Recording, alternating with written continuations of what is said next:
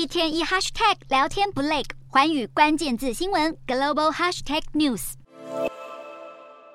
有中国人觉得美国反应过度，也有中国人能理解华府谨慎因应，因为这颗引发外交局域的中国气球，在美国国务卿布林肯访问中国前夕，现踪美国境内，气得美方撂出这句。中国连忙解释，美方指控的间谍气球其实是气象用的探空气球。然而，摊开图表比一比，气象用的探空气球直径大约只有两公尺左右，间谍气球的直径可以达到十五到二十公尺，而且可以在高空滞留相当长的时间，甚至可以透过遥控气球体积大小、变换高度以及飞行方向。中国气球不是第一次飘向美国。华盛顿邮报专栏作家伊格纳西斯推测，中国可能想要透过侦察气球一甩经济成长缓慢等阴霾，并且向国内外大秀自身的实力。另外，中国强硬派的人士也可能故意破坏布林肯访问中国，好让美中持续对抗，台海继续滚烫，进而增加对我国出手的几率。不过，有专家抱持不同的看法，认为这一连串事件反而是美国国内的政治问题。部分专家认为，共和及民主两党之所以力争抗中大将，是为了二零二四年的总统大选在铺路，进而提升美国国内的支持度。无论各门派如何解读，中国的气球已让美中关系再起波澜。